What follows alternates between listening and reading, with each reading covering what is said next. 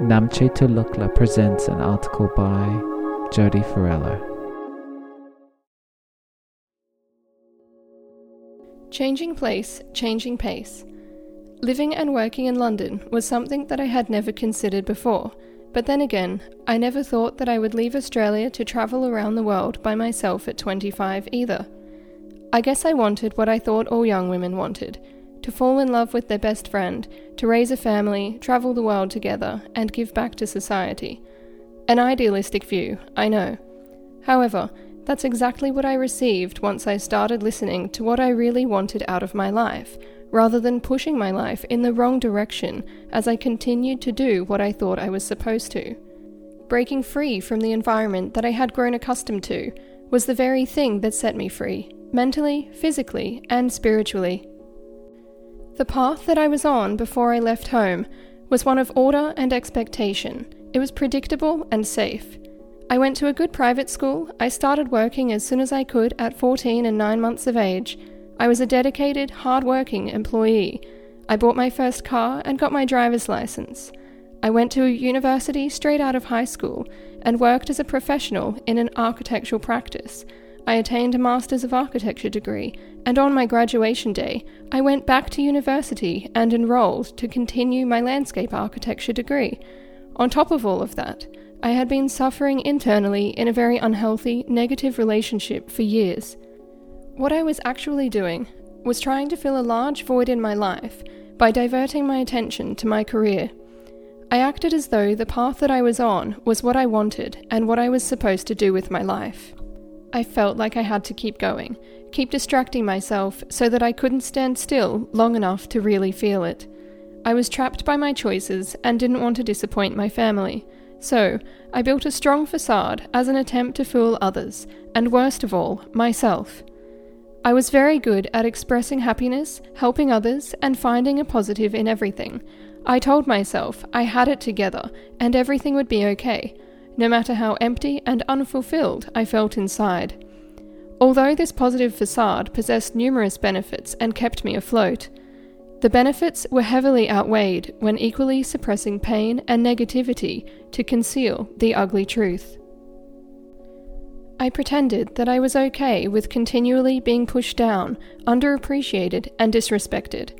I became a self sacrificing people pleaser who was driven by making others happy often at my own expense.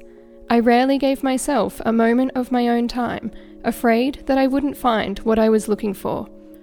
Most of the time, I was drowning in emotional stress, trying to live up to personal and social expectations, persistently forcing myself to make these life choices work. I longed to feel accepted and happy in my personal relationships and professional choices, but the false sense of security that these people and choices gave me is what broke me when I finally let go. I reached a turning point in my life when everything fell apart. Trying to distract myself from feeling worthless and lost, I reacted with self destructive behavior, which made every situation worse and lowered my self worth faster than ever. It took a lot of reflection and self evaluation to put my life choices into perspective and realize how unhealthy this constant strain of high expectation really was. I discovered that the sense of security and acceptance that I longed for relied on external sources and was manipulated by a false representation of what life should be like. I desperately needed to leave the unhealthy environment that I had constructed to find my true self, a new perspective, and experience the beauty of the unknown. So I set out on my own for what I thought would be eight months traveling around the world experiencing diverse cultures, cuisines, languages, and climates. During that time, I put myself into situations that I never would have been able to comprehend or learn about through the conventional education system back home. As a result, my real life education was immensely heightened in a practical sense without the traditional ideology of teachers, bosses, or structure that make up our schooling and work life. It was like being reborn and given a chance to start again with a clean slate and see life in a new light.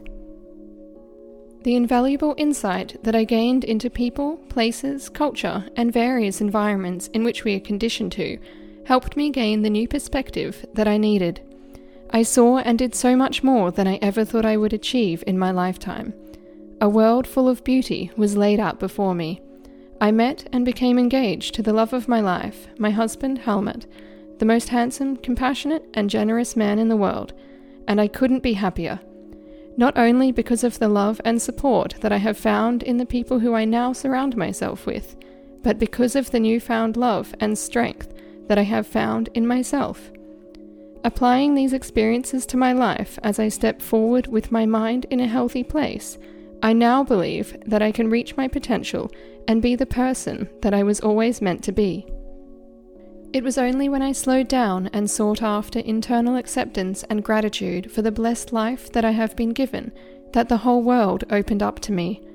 Life became clearer and fresher, and the world a whole lot bigger. I received the love and grace that surrounds us all every day because I was ready to feel it and let it into my life. I was ready to learn to love, forgive, and accept myself. I realized the true value of life and understood more deeply the privileged life I had led. We are all so valuable and deserve all the love, peace, and joy in the world. However, it must start within ourselves.